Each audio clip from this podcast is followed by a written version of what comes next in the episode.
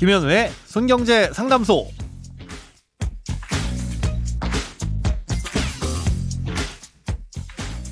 새는 돈 맞고 숨은 돈 찾아드립니다. 손경제 상담소 김현우입니다. 저축, 보험, 대출, 연금, 투자까지 이 돈에 관련된 고민이라면 무엇이든 맡겨주세요.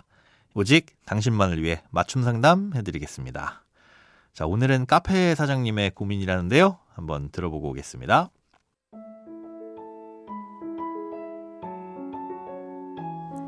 안녕하세요. 저는 조그만 카페를 운영하고 있습니다. 국민연금을 아주 조금 내고는 있는데 이걸 더 내는 게 좋을지 아니면 노란우산 공제를 가입하는 게 좋을지 고민입니다.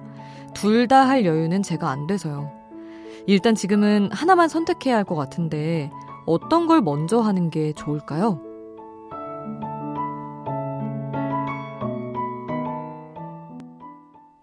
네, 누구나 피해갈 수 없는 주제죠. 노후 준비인데요.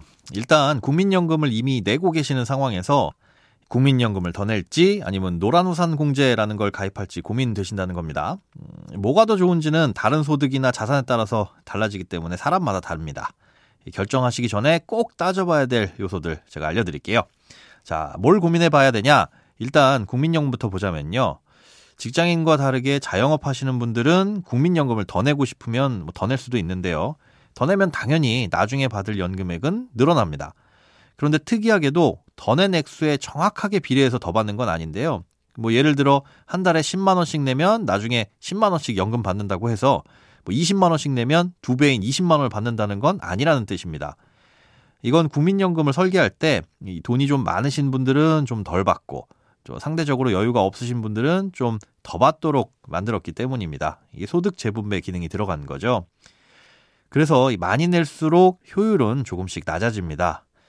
그리고 이 국민연금은 일단 한 번 내면 마음대로 돌려받을 수가 없습니다. 그러니까 10년 이상 내면 나중에 연금으로만 받아야 되는데요. 예, 그래서 앞으로 목돈 들어갈 일이 꽤 있을 것 같다? 그러시면 국민연금은 적절하지 않을 수가 있습니다.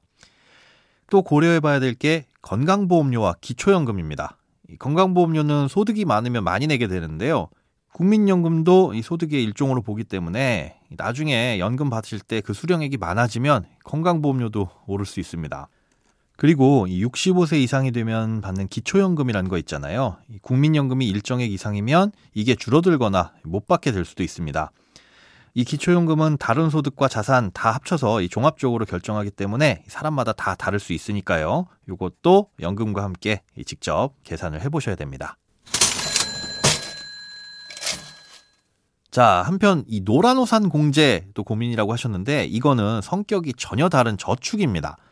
예, 자영업자분들은 퇴직금이 별도로 없잖아요. 그러다 보니까 폐업을 하거나 은퇴를 하더라도 아, 돈 나올 곳이 따로 없습니다. 그만큼 노후가 불안한 거죠. 그래서 스스로 좀 퇴직금을 준비하셔라 라는 취지에서 나온 게 이 노란우산 공제입니다. 이 가입을 많이 하시라는 취지에서 납입할 땐 소득세를 좀 깎아주고요. 또 목돈으로 받거나 아니면 기간을 정해놓고 나중에 연금처럼 쪼개서 받을 수도 있습니다. 하지만 국민연금처럼 수익률이 높지는 않아서요. 나중에 받게 될 돈이 내가 납입한 돈에서 크게 벗어나지는 않습니다. 예, 그렇기 때문에 소액을 짧게 붓는 거라면 아, 노후를 대비하는 데는 큰 도움이 되지 않을 수도 있습니다. 예, 정리해보자면 아무런 노후 준비가 안 돼 있다. 그러면 국민연금이 가장 탄탄한 안전장치니까 이것부터 준비를 하시는 게 맞고요. 반대로 국민연금은 어느 정도 받을 수 있지만 노후에 쓸 여유자금이 하나도 준비되어 있지 않다. 그러면 뭐 노란우산 공제든 다른 저축이든 여유자금을 좀 마련하시는 게 좋습니다. 네, 오늘은 국민연금과 노란우산 공제 어떤 걸 선택해야 하는지 살펴봤습니다. 크고 작은 돈 걱정 누구에게든 있죠? 혼자 끙끙 앓지 마시고요. imbc.com 손경제상담소 홈페이지로 사연 남겨주세요. 여러분의 통장이 활짝 웃는 그날까지 1대1 맞춤 상담은 계속됩니다. 돈 모으는 습관 손경제상담소 내일도 새는 돈 막고 숨은 돈 찾아드리겠습니다.